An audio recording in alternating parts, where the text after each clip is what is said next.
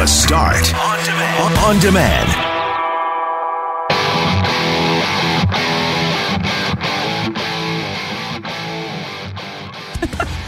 Who dat? Oh, here we go, friends and family of CJOB. Mackling, McGarry, McNabb in for this fine, frigid Tuesday morning. And boy, Greg, it has already been a day. I feel like I've packed in three days in the last three hours.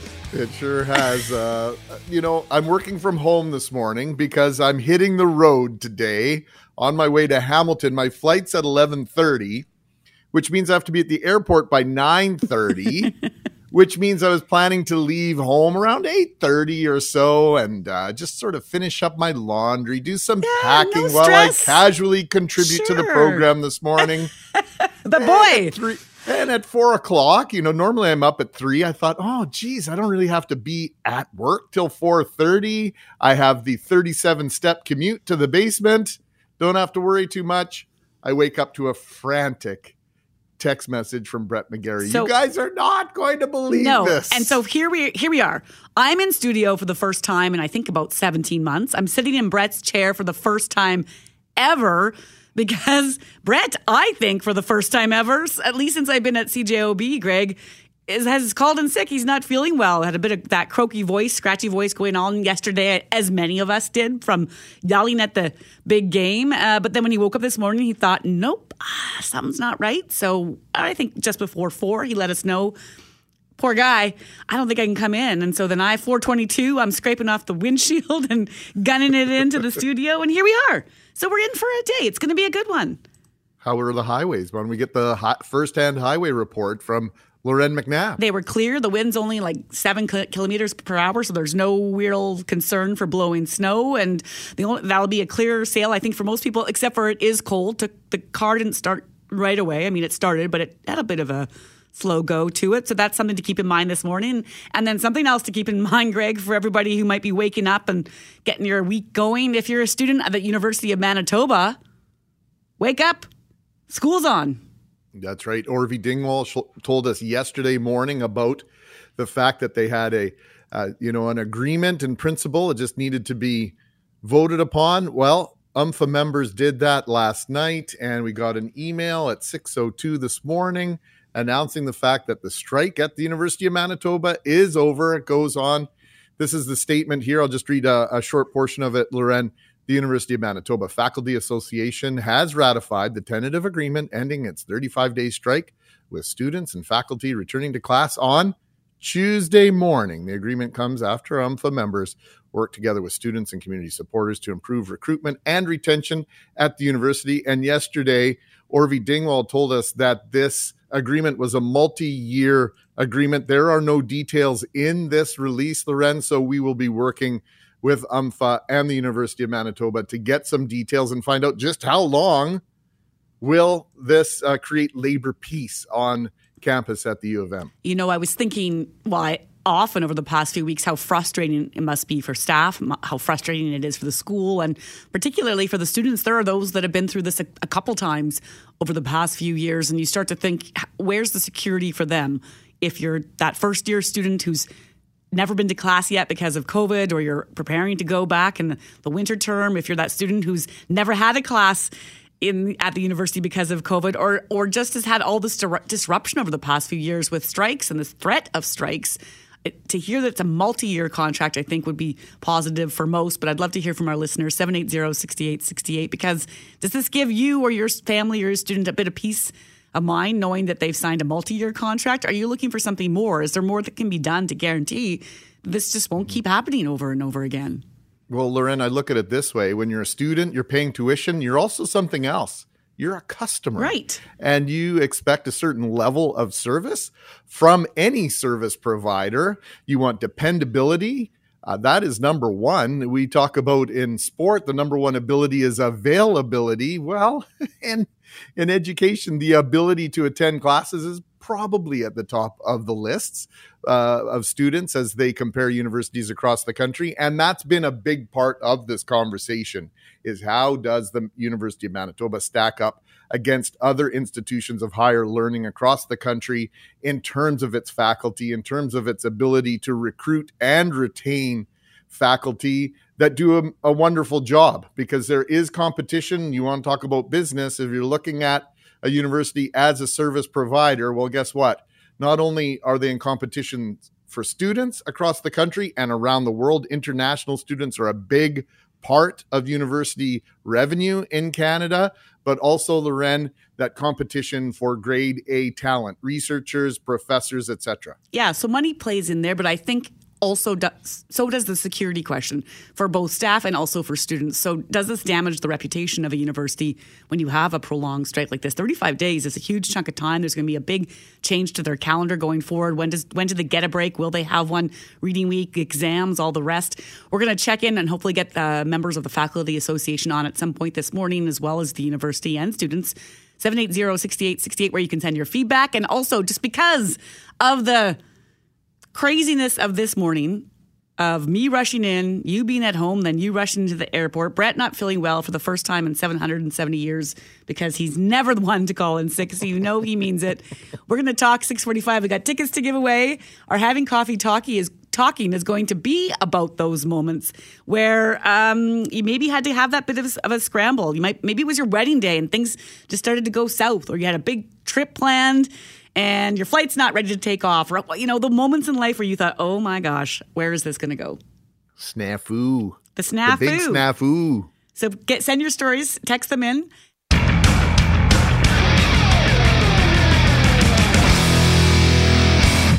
I got a lot of buttons in front of me, a lot of bright lights. I'm like staring out a window. I am not in my basement. I am completely thrown by all my all the senses are alive this morning. This mouse at Brett's desk feels like the most sensitive computer mouse ever. Like it just, the arrow is flying all over the place. And I've keep saying to Forte, uh, I do weather next. Do I do traffic? Who does traffic? Like as if I haven't listened to the show for years and years. So here we are, Greg.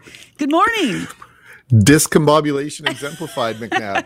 We're walking on sunshine, as the song says. We're not going to get much warmer today, but you know what? Uh, we'll warm up later this week. That's the good news. And of course, I'm in for Brett this morning because Brett, for the first time in a long time, maybe ever, uh, isn't feeling well. So he's sick. So I've scrambled to rush in this morning because Greg is on his way to Hamilton and then he leaves halfway through the show so he can get to the airport.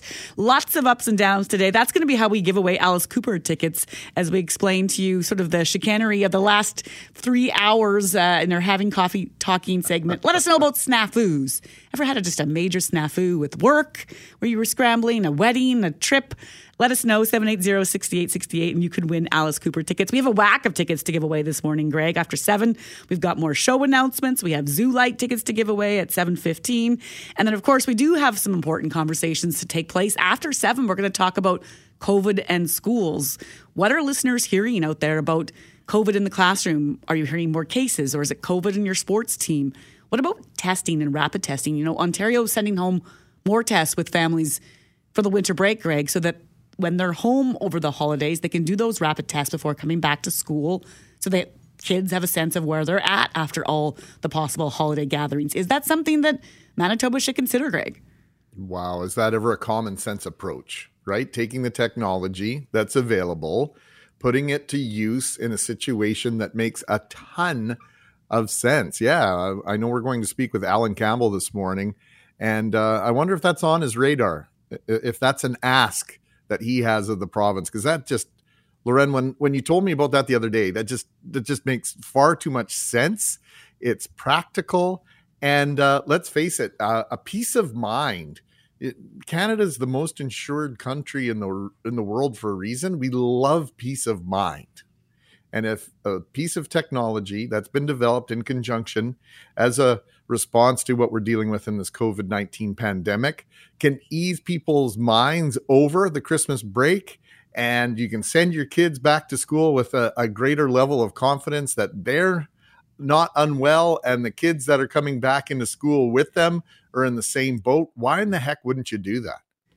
We'll have that chat after seven. As you said, Alan Campbell, Manitoba School Boards Association, he's been sort of checking in with schools and staff over the past few days to see how they're doing. So we'll talk to him at 7.07. But right now, we want to talk about another important conversation because the federal government says it's finally going to turn over thousands of records on Canada's residential schools to the National Centre for Truth and Reconciliation. This, Greg, after years of facing criticism for basically their refusal to release any of Well, those little- papers. Sorry, Lauren, uh, just a little editorialization here. It's about time. Abigail Bimman explains when and why Ottawa may be finally handing them over and what's at stake for future generations of Indigenous people. We thought we were less than. And I grew up thinking like that, that I was less than, and that I was not to ever challenge. Mary Corshane spent 10 long years in residential school. She used to call them Canada's dirty little secret.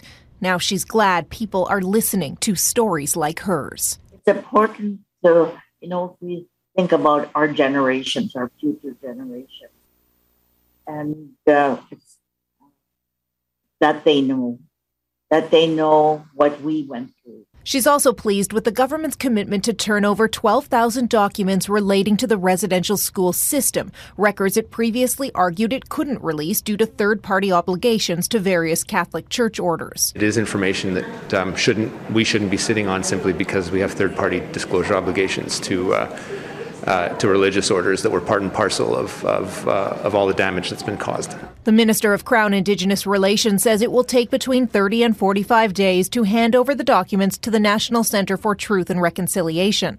The NCTR would not do an interview but welcomes the announcement, saying in a statement this release is a significant moment for survivors and for Canada and a major step towards accountability and a stronger understanding of the legacy of residential schools. All the documents that are within the hands of the Justice Department need to be turned over. The police evidence, the court evidence, the records that they have of the known predators. This material needs to be transparent, it needs to be searchable, it needs to be accessible, and we need a fulsome document turnover. We- Turpel Lafond is calling for an external review of how Canada handled Catholic entities. The government abandoned its appeal of a 2015 court ruling that let the church off the hook from financial obligations to residential school survivors. And all this comes as a contingent of Indigenous leaders from Canada heads to the Vatican later this month to meet the Pope. They're calling for an apology. Abigail Bimman, Global News, Ottawa. So, will what's released in those papers maybe change those conversations, Greg, for that trip to the Vatican? Uh, you've been hearing some audio from MMF President David Chartrand in the news run about you know his role that he's going to play in that trip to Rome. We're going to chat with him after eight because he's one of of about 30 First Nations, Métis, and Inuit delegates from across this country who are going to have those private meetings for the Pope. We know an apology is wanted by many of those delegates. Greg, I'm wondering if this release of these documents will maybe change that conversation or change even the tone. Well, it, perhaps, but uh, based on that report, it's going to take some days, uh, 30, 45 days for those documents to come into possession of the Truth and Reconciliation Center here at the University of Manitoba and Winnipeg. And so time to go through them would be obviously uh, limited, if, if not impossible. And, you know, when I said it's about time, when you think about legal proceedings, discoveries, and all the different paperwork, all the different investigations uh, that have either involved police or internal investigations. When you're going to court, and I'm not suggesting that this is a court battle situation, it could turn into this. However, at the very least, the two parties that are sitting across from one another trying to reconcile the massive differences that we're we're working on reconciliation towards if both sides don't have all the information how is that even possible loren if you have all the information if you have 45,000 pages of notes and i have 7 and you're mm-hmm. unwilling to to share the ones that you've compiled with me how can we even have an equitable conversation about any topic. It's so cliche to say, but you can't move forward if you don't have a good understanding of what happened in the past. And this is a prime example of that. Okay, so if you're just tuning in, this is where we're at. For the first time in 17 months, I'm back in studio. First time ever sitting in Brett's chair. I see faces. I see Cam's face. Hello. Look, you look good, my friend. Oh, I know. It's nice. it's nice to see you, Jeff. Forche's all like, "What are you doing in there?" Greg's at home because he's on his way to Hamilton later this morning. Brett is under the weather. He's not in. I've got buttons I'm responsible for, things I got to hit I've never done before. I, I don't even know. Do I turn everyone's mic on here? I got no. no. Good. All right. Don't And- forget Braun. Braun's here too. Do I, and I don't have to touch anything for Braun, right? there he is. All right, there's Jeff Braun. So, in honor of the fact that uh, it has been a, a morning of mornings already where we're scrambling all over the place, we want to talk work snafus or holiday snafus, travel snafus, just those days that just uh, from start to finish were trouble, but you know, you rose above. And we have Alice Cooper tickets to give away. We're going to go around the wheel, the horn. What do we say here? What does Brett say? Horn? Is that a thing? Help me out here. Yeah, the- like the, Around like the, That's what you say in baseball when you throw It's around the, the ball from home to third to short to first. Yeah, around the horn. Okay, so I, I Cam's not even making eye contact with me. And Yes, he- I am. He's refusing to look at me just in case I need help. Now this is this is lie. This is a total lie. Okay. Fabrication. Okay, let's start with you, Cam. Wow, I mean, I, the first thing that pops in my head when in this sort of thing is that, of course, everybody knows how dry of a summer we had. We didn't get any significant rainfall for what felt like probably 12, 13 weeks. And, you know, you, you schedule an outdoor wedding uh, this past August, and uh, yeah, the first day we get significant rain. Happens uh, to be on my wedding day, and of course, it's outdoors because of COVID and all that other stuff uh, which people tell us that's good luck. I'm not so sure, but um, you know what? It was a lot of fun, and, and you know we just you, well, you can't do anything about it. So what you're going to sit there and you're going to stress about stuff that you have no control over. Um, but yeah, you know what? It was it was still a wonderful day, and, and you know just made it a little bit special. Everyone's going to remember it, right? You remember how hard it rained after. Didn't get any rain all summer. and Did then you have to a sudden- scramble for a tent and everything? I already had that all taken Okay, care of. Yeah, yeah. You weren't like under a homemade tarp that your dad put up. Uh, no, but you, the funny thing is, we actually had to. We borrowed some of the CJOB tents because we wanted extra cover because it was raining. So uh, Sky and I actually had like uh, broken in. Uh, oh wait, maybe we shouldn't even talk this. Maybe I'll okay. I'll I'll stop. Off-air story. stop. This is a story for now. seven. Yeah, It's we, before seven. I Nobody to- important's I- listening yet. I had to booster like over this into the parquet. It was this whole thing. I had to boost her to the parquet, and we got into this. Uh, it's fine. Don't worry about it. Wait, There's not, nothing illegal happened. We're moving on. Okay. absolutely not. I feel like Jeff Braun is someone who never, because he's so organized. He's got the cleanest desk I've ever seen. You've never probably had any sort of No, I. I do. I do at some point want to hear the rest of uh, uh, Cam's wedding day I'm- heist story. Oh, I'm, like I'm, a- you know what, Mike Geisen. I'm, I'm making it sound a lot more fancy. No, Mike Geisen just Oh. pulled up a truck and put it in the back of our vehicle, and that's all that happened. So, Okay, no, Lauren, you're right. It's not, not none. My story has nothing to do with me. It has everything to do with my dad. I'm just going to throw him under the bus right here. I hope he's not listening. But when uh, when I was a kid, we we would go. Had relatives in New Brunswick, and we would go on these marathon vacations, driving trips to New Brunswick and back. So it'd be like you can't do that in two weeks because it takes four days to get there. So it'd be like a three week long trip. And on the way back, by the time we got home, we'd just be exhausted. And you know how it is when you love going on vacation, but when you're on your way home, all you want to do is get home. So we'd been driving for nearly a week. We're on our way back home. We are at the border at uh, Pembina and Emerson there at Highway 75, 15 minutes away from Altona. And for some reason, my dad lies to the border guard about how long we'd been in the States. He said we'd been in the States the whole time from New Brunswick, but we'd only dipped in at Sault Ste. Marie, Why? Ontario. I don't know because my mom bought a bunch of stuff in the states that put us over the dollar limit for Oh, shopping. I'm pretty sure that's what it was. And my dad, for whatever reason, uh, gives a fistful of receipts to prove that we'd been in uh, the states that long. Except there was a, a gas station receipt from Sault Ste. Marie from the day before in the wad of receipts, and uh, didn't didn't have to be that bright a border guard to bust my dad on that one. And we were stuck there for three or four hours while my dad got taken from room to room and screamed at and yelled at and had to pay a fine and all this stuff. And we were just like, I want to go home. Is that when Cam pulled in." up in a truck and uh, rescued you? Jump in, bronze. We're head. Uh, we're heading uh, back up north. oh, that's pretty Yeah, good. that was it. That's great, Ron. Thank you. Uh, Fortier, you're the one who's in charge of making sure I don't screw up in here, so you can't be one who has any snafus. Oh, you know, actually, I have a snafu that happens at least like once a week. I love to go for walks. It's one of my favorite things to do. And so now that it's cold out, you have layers on and it's icy out, and I'll be half an hour away from home, and all of a sudden it's like, uh oh, I gotta go to the bathroom. Uh oh. And so, you know, I'll be trying to run, or not run, but walk a little faster, but it's so icy out that I can't really run faster. Like speed walking, you get those Yeah. hips going. yes, exactly. Except there's so much ice out there now that I can't get very fast, or else I'm to land on my butt. So, but by the time I do get home, I now have all these layers, and you know I got to rip off my boots. I got to get my jacket off, my ski pants off, and you know, luckily I've made it every time. Every time, it's you know. It's a, it's a it's it's a race against time. That's really what it is. Why but don't you plan a route that just has a washroom along the way? I mean, it- that can't be hard to do. Where you know I got Forte's not going to the bathroom in a public. Knowing him, he's not going. That's in not a public thing for you. You can't do that, Jeff. Oh, I can. Well, number one, I can. Number you eat in the two- shower, but you can't go to a public washroom. Hey, that's my own private shower, okay? okay, I know it's clean. Greg, we have about a minute. At least I think we have. I have no clue when this segment ends. We have How about a long do minute we have, left. Jeff Go for it. Go We, for it. we got well exactly one minute. There you go. One minute. Okay, then I'll change the story I was going to tell. Um, my wedding weekend back in 2000, I better get the year right. I, I typically don't even get the day correct. Uh, 2005.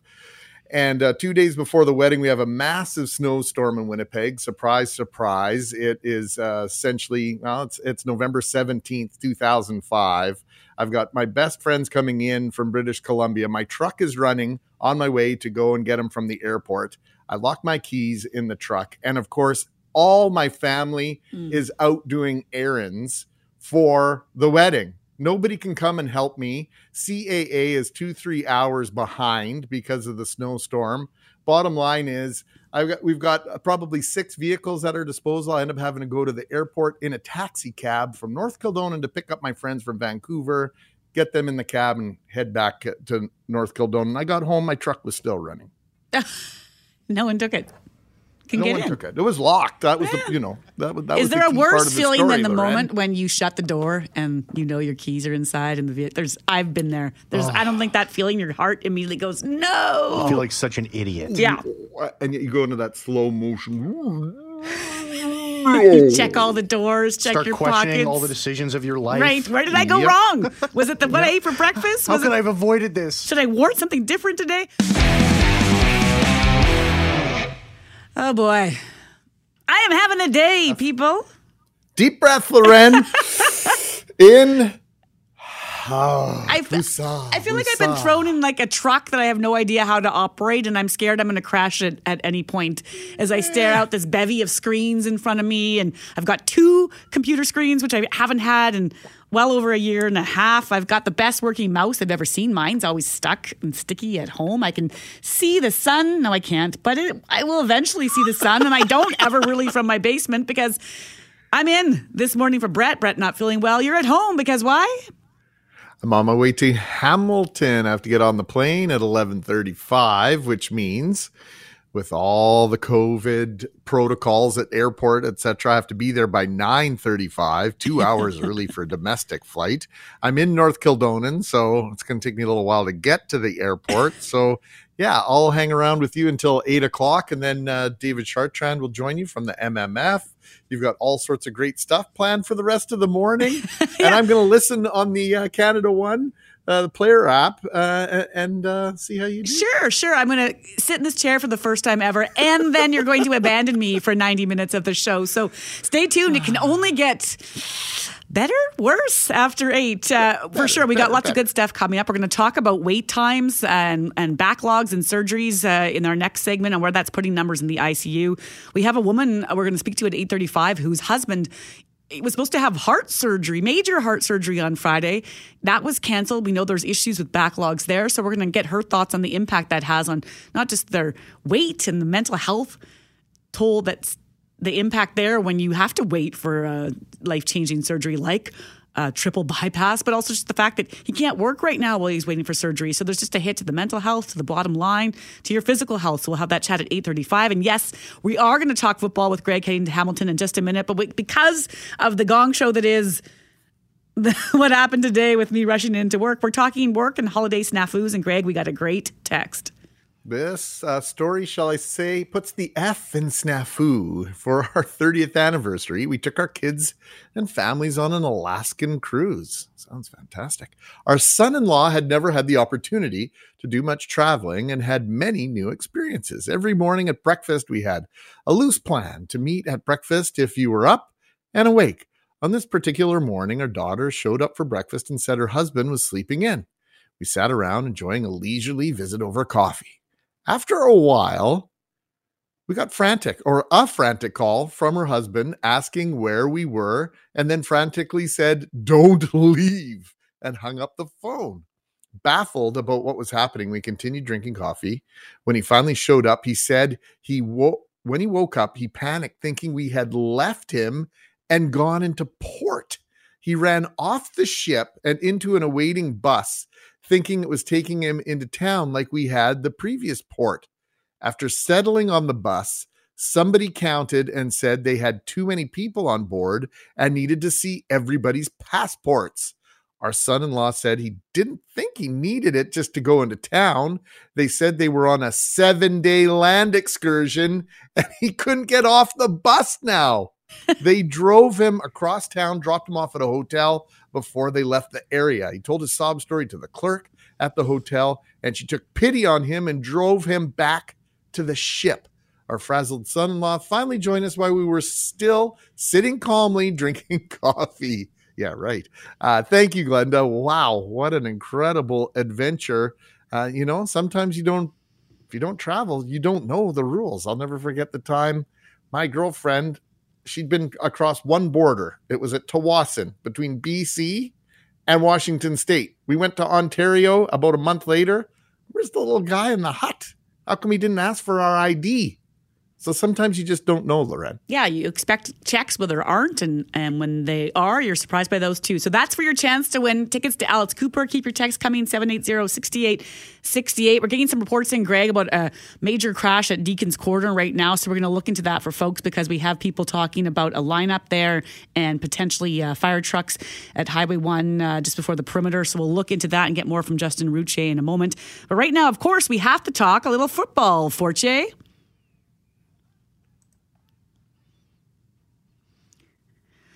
Breakfast with the Bombers is brought to you by the Cooperators. Fine and advisor at cooperators.ca, a better place for you. And of course, yes, the Winnipeg Blue Bombers are on their way to the Grey Cup on the strength of Sunday's 21 17 win over the Rough Riders. And when I say on their way, Greg, it's almost literal. The defending champs leave for Hamilton this morning. Are you on their plane?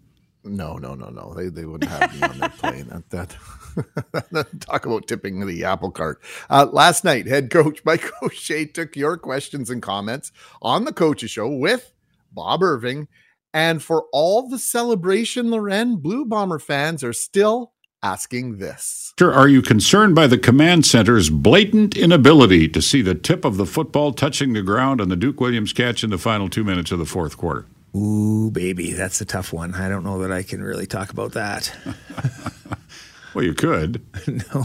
You think it might not be in your best interest to talk about it that? Might not be in my wallet's best interest. Uh, okay. Here is the playing question. They're going for it, Doug. Oh my goodness. Third and four at the Rider 26, a little less than four. Here's Fajardo in the gun. Make or break now for the Rider. He's back to pass. He goes long down the right side and Duke Williams makes the grab at the Bomber 53. The was pass was underthrown, and Williams just held up and made the catch. It looked to me like he pushed off coverage to come back. Watch this. Look at that little shove in the back there. Or did he even catch it? Now they're going to have a look and see whether he caught it. He's injured on the play. The Bombers don't think he caught it. And they'll take another look at this. We'll get another look at it too. under review by the command center. Oh. Well, it's hard to tell on that replay. We'll get a better look here. Boy, I don't know. The nose... I think he caught it. I think he's had a hand underneath there. So the replay officials called it a completed catch. Most fans believe, as the players seem to, there's no way Williams caught the ball. I was in the stand Sunday, and man, they were tacked off when that call was made. You, everyone's going to have their own view. Here's how Bob saw it. It's funny. Well, I'll weigh in a little bit. I, you go right ahead, Bob. They're Doug- not going to find you. Well, no, no, I know. Doug and I saw three or four replays, and, and we couldn't make up our minds. Now, we didn't see one that was clear cut with the ball hitting the ground, but I understand there is one out there. so that that's the way I'll weigh in. But uh, would you want to leave it at that? Is that the, Yeah, I'm going to choose not to comment on it. I, I, I think they. It's not easy. You know, if you're looking at it like you said, you you didn't see it as clear cut as hitting the ground, and then you get a different replay, right? So a lot of that depends on how many replays they get fed by TSN. they get them all though, don't they? In command center. Depends how much Yeah. time goes by, right? Okay. There, there was an injury on the field, so that Yeah. if there wasn't an injury, I would have challenged it. Uh-huh. But there was an injury, so they had all this extra time. Right. But to say that they still got all the angles, I, I can't say that. I'm not in there. Did you think about challenging for pass interference on the push Yeah, off? We we we talked about that with the with the guys up there about OPI, and and they didn't think it was. Oh, was there something Oh, I, th- I thought that? Mike was going to say something else there. Sorry about that, Lauren. So that's in the rearview weir- mirror now, obviously. And uh, listen, uh, don't blame any Bomber fans you might be watching the game with on Sunday if they get a little bit nervous for any plays that go under review because I, I, you know, I've seen it multiple times. I think the CFL got that one wrong, unfortunately. Uh, but hey, uh, here we go. Let's uh, look forward to Sunday, Lauren. So this is what we have to keep in mind. The Bombers hadn't played a game with any impact on the standings since October 23rd, and Sunday's game was no walk in the park for sure for our team. Yeah, and like the regular season matchups with Saskatchewan, where the Bombers gave up zero touchdowns in either game and zero points in either second half. Turnovers meant this game went down to the wire, and one fan thought this might be a good thing. Uh, Coach, yesterday's performance was a spectacular demonstration of how to maintain composure, confidence, and focus in the face of adversity. Kudos to the team. Have a great Grey Cup. Would you agree with that view? Yes, I would. I think this was this can be uh, the necessary evil. Yeah, we, we, we, we needed this, I believe. It's um, for one, once again, I said this before, I, I don't think we'll give the ball up like that again. Uh, we can't. And and two, I just it gives them something to think about that we can you just got to keep believing we can do this. And then the re- once again, the reality is we were only down 3 at half. So if they take away the emotion of it and just look at a couple of the important facts, try and get rid of all the the messy garbage that that they may be thinking about in their head, we were down by 3. Bob Irving on his way to Hamilton as well today. We've got it all covered for you, Lauren. Start to finish here on 680 CJOB. And for everyone asking me for digital copies of Sunday's broadcast, well, Kyle Milroy was on the ball and has released the broadcast in three parts. You can get it as part of the Blue Bomber podcast wherever you get podcasts. The pregame and postgame shows, Lauren, are posted separate from one another, and the full game is also a separate podcast if you like. Three podcasts, they've been posted all at the same time, and you can download those and save those on your phone for as long as you have that phone for all eternity, potentially. So there you go. If you're looking for a copy, a digital version to listen back to those broadcasts, Bob Irving's last broadcast, that's how you do it. Life is a highway. I think I'd like to get off this one this morning, but hey, here we are. You're listening to The Start, which normally includes Greg Mackling, Brett McGarry, and of course me, Lauren McNabb. I'm flying solo right now. Brett, not feeling too well today, did the right thing, stayed home because, of course, with COVID concerns, you can't be coming in when you don't feel well. Greg, off to Hamilton this morning along with Bob Irving and a few other folks from Global TV and CJOB, all heading to Hamilton for the big Grey Cup game Sunday. We're going to hear from them throughout the week. Greg will be rejoining us tomorrow morning, but here we are. Greg needs to catch a flight. Brett's not here, and I'm in alone. And so that inspired our having coffee chat at 645, which can bring you a chance to win Alice Cooper tickets. If you want tickets, let us know about that kind of gong show day you've had at work, like the one I'm having that had me racing to work in the car at 422 a.m. and trying to figure out how to get in the building. I didn't even have my building pass because I haven't been here in a year and a half. So I had to call folks at Global TV. It was just a big snafu, so to speak. And so we have listeners texting about all sorts of things from work snafus to holiday snafus. Like one listener who says, she was taking her daughter to the airport because her daughter planned to go to California to watch the Jets. Well, that was the day Winnipeg had a blizzard. Her flight was scheduled to leave about nine. They get to the airport. They realize the flight coming in can't land because of this blizzard. So, luckily, this mom knew someone at the airport. They managed to get us on a delayed flight in the wrong direction to Toronto. Finally, made the connection to LA. Got there at midnight instead of dinner. Daughter is petrified of flying, and it was a trip from HE double hockey sticks. She spent a lot of time hopping from bar to bar just to calm her nerves. Yes, that can happen. You get to the gate, you just don't have the right information. You don't have your passport. I told you guys when I went to do Montreal coverage uh, of the election in September, I forgot my license, my credit card, and my Interac card. Or at least I thought I had. Found it later on the plane, but that was a whole other snafu. So keep those stories coming 780 6868. Right now, we need to turn it to a really important conversation and one I think we're going to have for days uh, this month because residential schools reconciliation, of course, have been top of mind. And next week, a group of 30 First Nations, Metis, and Inuit delegates from across this country are traveling to Rome to meet with the Pope at the Vatican. Those meetings start December 17th, and we know there have been calls for an apology for years now. And of course, those calls grew louder after the discovery of unmarked graves at former residential schools. David Chartrand is the president of the Manitoba Metis Federation and our guest this morning. How are you doing, David? Good morning, Lauren. Well, thanks for taking the time because uh, this is a big conversation to wrap up in a short period of time, and you don't have much time here this morning or even with the Pope. So, what are you planning to ask for?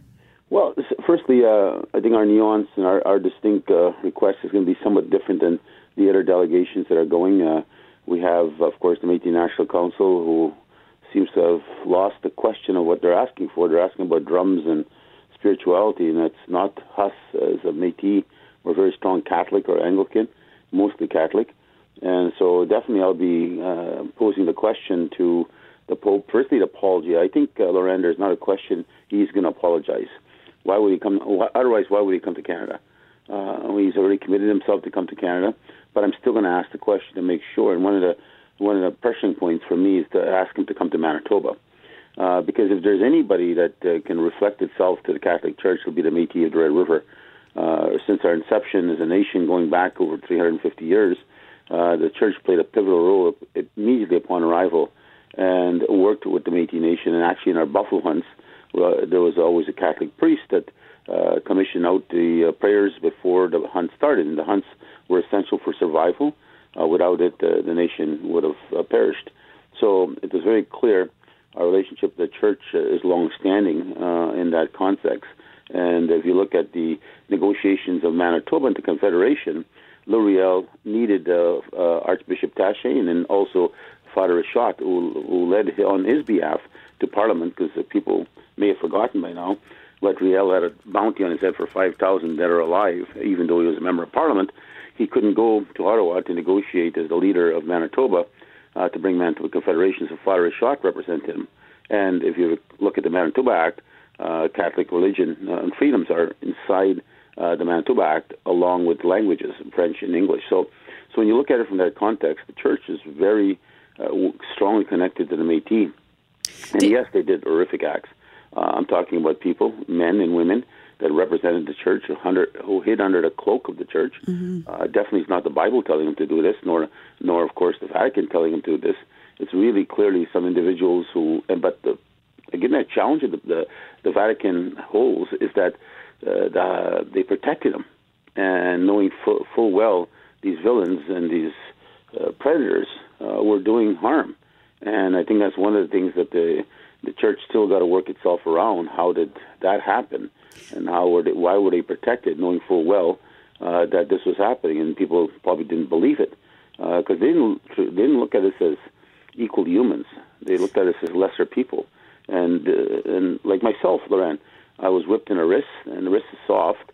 Uh, every time I spoke Saulteaux, mm-hmm. I was put my nose on a chalkboard, and and I had to go on my tiptoes until my calves were burning. As soon as they come down, she'd whip me in the back of my calves to put my nose back in that circle, and uh, put elastics on my hair because I had long hair. And I remember crying all the way in the lakeshore, and everybody laughing at me, and had about a hundred elastics on my hair. And my mom didn't speak English; she only spoke Saulteaux. So when I went home, my mom's famous words and most elders' famous words were "mano." That means it's okay, let it go, leave it alone. Mano, mano. That's all we ever heard from our elders because they wouldn't dare challenge the church. And but if they did, they couldn't speak English anyway. So how can they challenge the church? So, so this, it, you know, you look at history. There's been some hardships, and you look at all these mass graves. There's no doubt my minder's murder there, and so when you look at it overall, uh, there's a lot of healing that has to happen, and it's going to work, I think, itself if the Pope himself does the, uh, of course, uh, act of forgiveness and and apologizes for the the wrongs the church did in the sense of protecting these predators.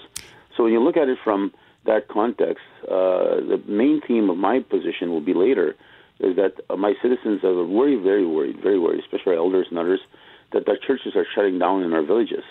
And uh, now all you can find now is rotating priests.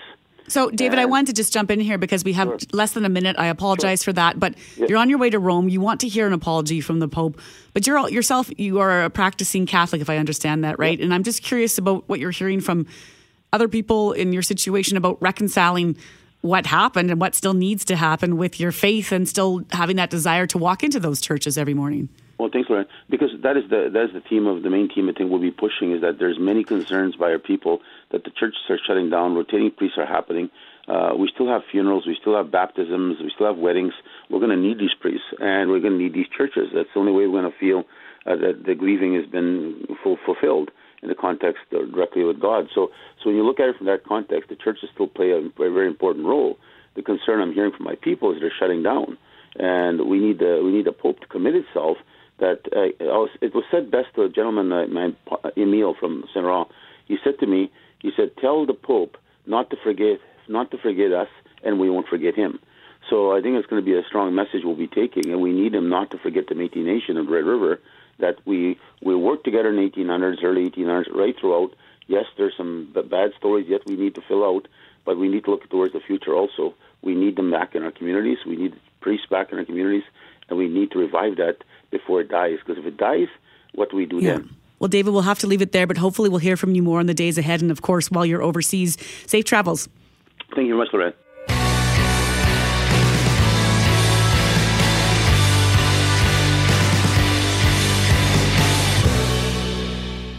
Okay, I've been laughing because um, I'm back in studio. Wasn't planning to be back in studio until tomorrow, but then got the call around 4 a.m. Brett's under the weather. He's never under the weather.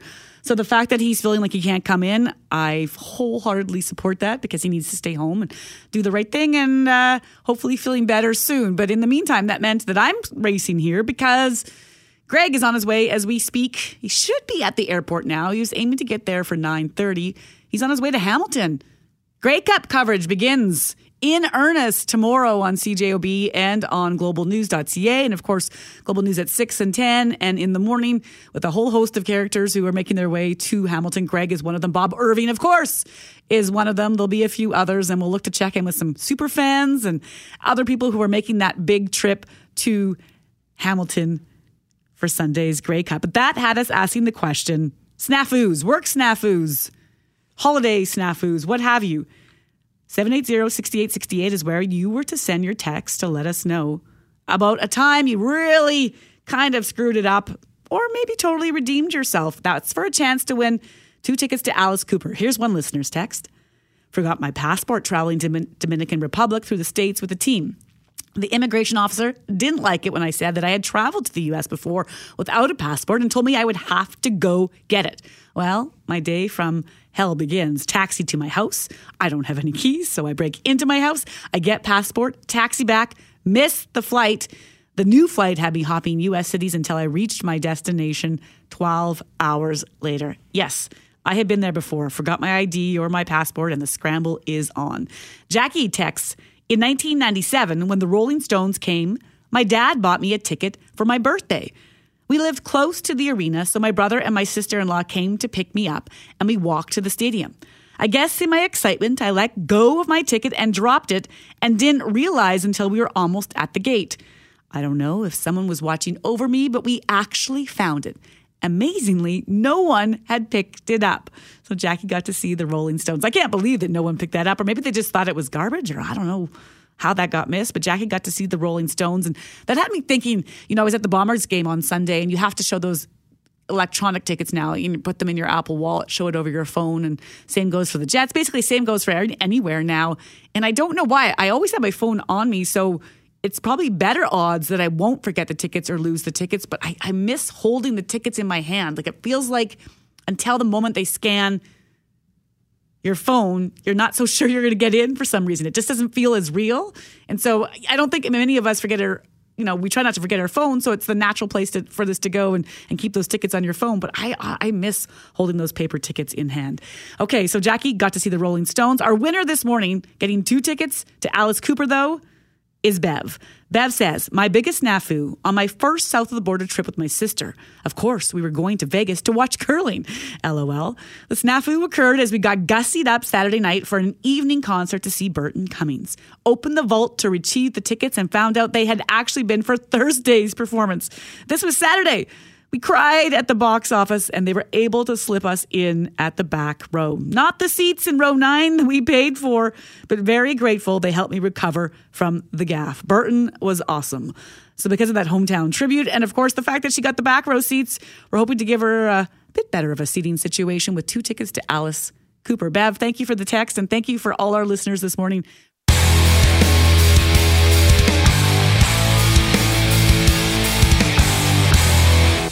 But as we always like to say, do we not? The sun is shining. So, yeah, it's cold, but the sun's shining. There. Have I made you feel any better? I doubt it. Welcome to the start. We have a bit of a few different days ahead. Uh, my day started with a phone call from Brett, a croaky, froggy sounding Brett, not feeling well. Brett never calls in sick, ever. He has not done it once in my three plus years here at CJOB. I don't think he did it much before that either. So hopefully he's able to get some rest and get back to us soon. But in the meantime, I raced into the studio so I could sit in Brett's chair and uh, fake my way through this morning. And Greg was with us right up until eight, but he has to catch a flight to Hamilton because, of course, he's on his way to the Grey Cup. So Greg's not here, so it's just me. Tomorrow, Greg will be back, and and we're looking forward to chatting with with him as we look to the lead up to Grey Cup. He'll be in Hamilton all week long, and in a moment, we do have a great fundraiser to tell you about. But we want you, to, if you can, if you have time, to head to our website right now, cjob.com, for our question of the day. You just heard that clip in the news run with Jeff Braun with Alan Campbell of the School Boards Association we spoke to him after seven just about you know the mood in schools right now as we lead up to the holidays how badly that break might be needed for everyone and questions about case counts and all the rest. And it had us asking the question cjob.com question of the day which of course is brought to you by credit aid worried about your debt? Call 204-987-6890 creditaid.ca it had us asking ontario is sending rapid tests home over the holidays for families of school aged children. Would you like manitoba to do the same your options are yes, no, or maybe, but I need more information. You can vote at cjob.com and also send your feedback to 780-6868. One of our listeners saying this should have been happening a year ago, but we have had some studies to show that, you know, maybe it's not necessary. Well, others have shown it provides at least a bit of that peace of mind for parents when they're sending their kids back. So let us know what you think, either answering that question of the day or on our text line. Okay, so right now I think we know and we love to highlight so many great community organizations here at 680 CJOB because there are so many good people out there helping however they can. And someone reached out to us recently to see if we could shine a light on this next group. It's called 210 Recovery Inc. And we're joined by, now by Will Galt, aka Willy Dogs.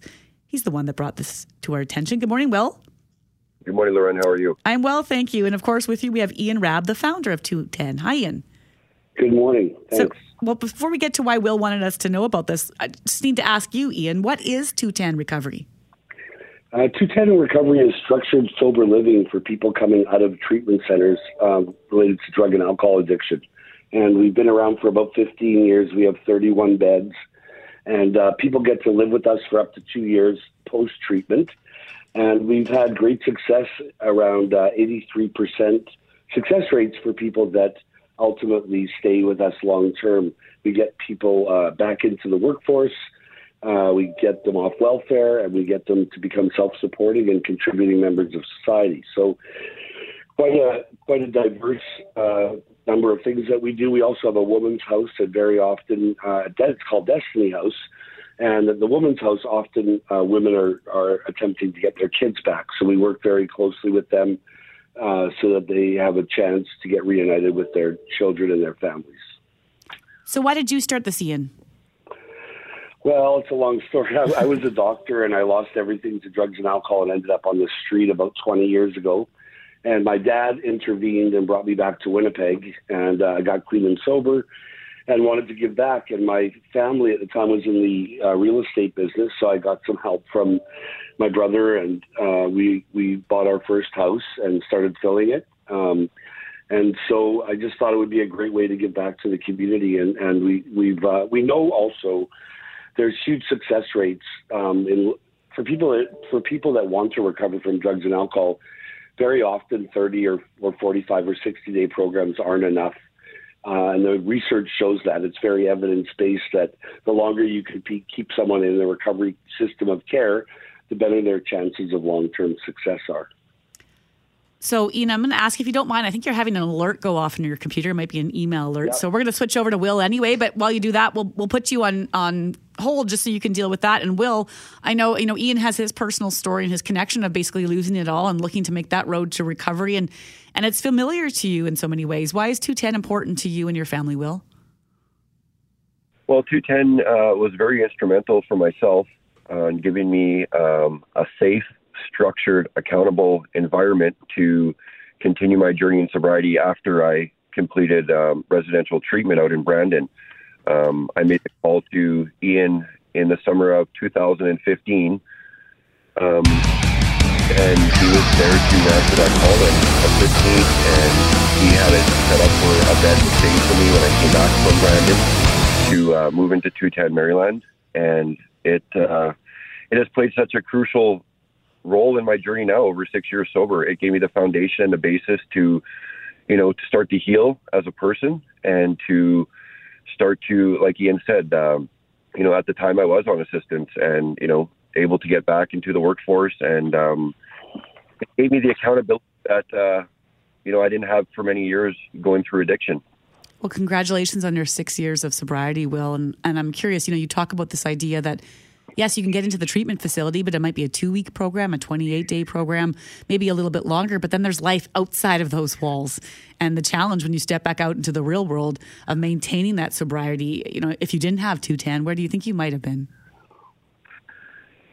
Sometimes I, you know, um, not even sure how to think about that because, um, you know, I, I was in treatment uh, a few times in the past prior to 2015 and sober house were always on the table, and I kind of you know wanted to shy away from them because I think wholeheartedly I wasn't ready for you know 100% to give it all to to sobriety. So when I made that call in 2015, it was giving me the I know I needed and wanted to be able to have that structure that you you know you, you need when you leave residential treatment because you know you need somewhere to go to feel safe also living with guys that are going through the same thing as you and get back into society. And it's it's very crucial. So I, i'm not even sure where i'd be you know and uh, i'm just very blessed that 210 recovery was there. Ian answered the call when i needed it. And you know i'm uh i'm, I'm living a happy joyous and free life because of it. Ian this doesn't happen with the you know without a lot of money and resources that have to go into it. You can't, you know, every person requires probably thousands of dollars in aid. So, what sort of challenges do you have in, in keeping this facility going, and what do you need our help with this morning? Well, very interesting that you asked that. You know, we get a little bit of money from the government every year to staff. It's really important to have 24 hour staffing in the facilities.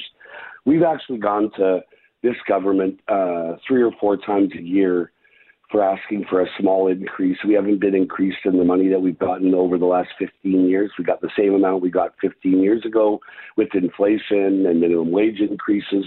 So we really struggle, actually. Um, we struggle every year, and we have thankful we have people like Will, and we've had a couple other fundraisers and a couple other people that support us.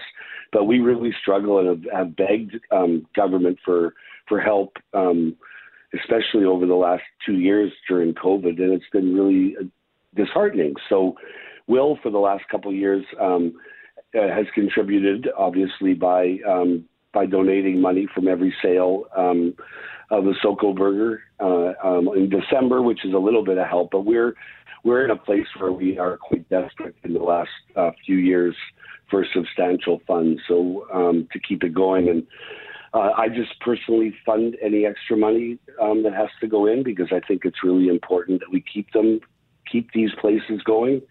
Um, so I've been happy to fund it, but um, we're always looking for donations and help and in any way we possibly can get it. And and we love government to come to the table and recognize what we've been doing for the last number of years. So you're personally contributing, Ian, out of your own pocket, it sounds like, and and Will uh, through his own business. The Soko Burger, Will, what is that? So the Soko Burger was uh, started last year um, during um, the pandemic when our restaurant was only allowed to do takeout and delivery. Um, we we reached out to a good friend of ours, lawyer Bob Kowski, um, and mentioned, you know, we'd like to do this burger and uh, you know name it after him, and we'd like to try to raise some money for some different charities. And Bob immediately stepped on board, and we donated uh, one dollar from each burger. He matched one dollar from each burger. So all last winter we did charities, and this December uh, at Willy Dogs we are doing the Soko Burger again, named after Bob. And this month we have actually three partners. We have myself, Bob Sikowski, and Ian Rabb. And just over the weekend, you know, I'm, I'm thrilled to uh, say we we hit a boost with this fundraiser. Uh, we had a gentleman who had followed my journey through social media and a mutual friend who had uh, matched our starting contribution of $500 donation. And this was immediately matched by Bob Sikowski. So we're starting this fundraiser with $1,000. And we're hoping it's going to be our best fundraiser, best, best fundraiser yet. So $3 from every Soko burger sold for the whole month of December will go to help a place I called home in 2015. Where do we find you, Will, if we want to get the burger or a hot dog or whatever else? Exactly. We have a variety of stuff at Willy Dogs, but uh, we are located inside the Lodge Club and we are available for dine-in, takeout, or delivery through Skip the Dishes. Willie, Will, I'm just going to say that one more time. It just cut out there. You're where? We are inside the Deer Lodge Curling Club at 425 Woodlawn Street. And Ian, how do we donate? If we don't get the burger, is there other ways to go about uh, giving some money to 210? Yeah, you can go to 210 Recovery, T W O T E N R E C O V E R Y dot org and there's a donate button on the homepage.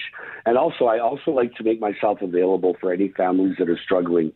Um, they can always inbox me on Facebook or get my. I can give you my number, Lauren. I, I take calls from anybody who ever have family or friends that are struggling all the time. Thank you, Ian. If I get any texts in, and some are coming in already, I'll pass them on to you. So, Ian Rabb, founder of 210, thank you for your time this morning. I appreciate it. We thank you for uh, for highlighting us. And Will Galt of Willy Dogs, thank you for bringing this to our attention and for continuing to share your story and your path to sobriety. Six years sober, Will. Thank you. Thank you so much, Lauren. Have a- Hey, thanks for listening to the Start Podcast. We are available on Apple Podcast, Google Podcast, wherever you find your favorite podcasts. Subscribe now and never miss an episode. And if you like what you hear, rate the show, tell us what you think. And hey, even tell a friend about the podcast. Be sure to follow us on Twitter and Instagram. Greg is at GMACKWPG, that's G M A C K WPG. I am at Brett McGarry, B R E T T M E G A R R Y. And Lauren on Twitter is at McNabb on Global and on Instagram at McNabb on CJOB. Talk soon.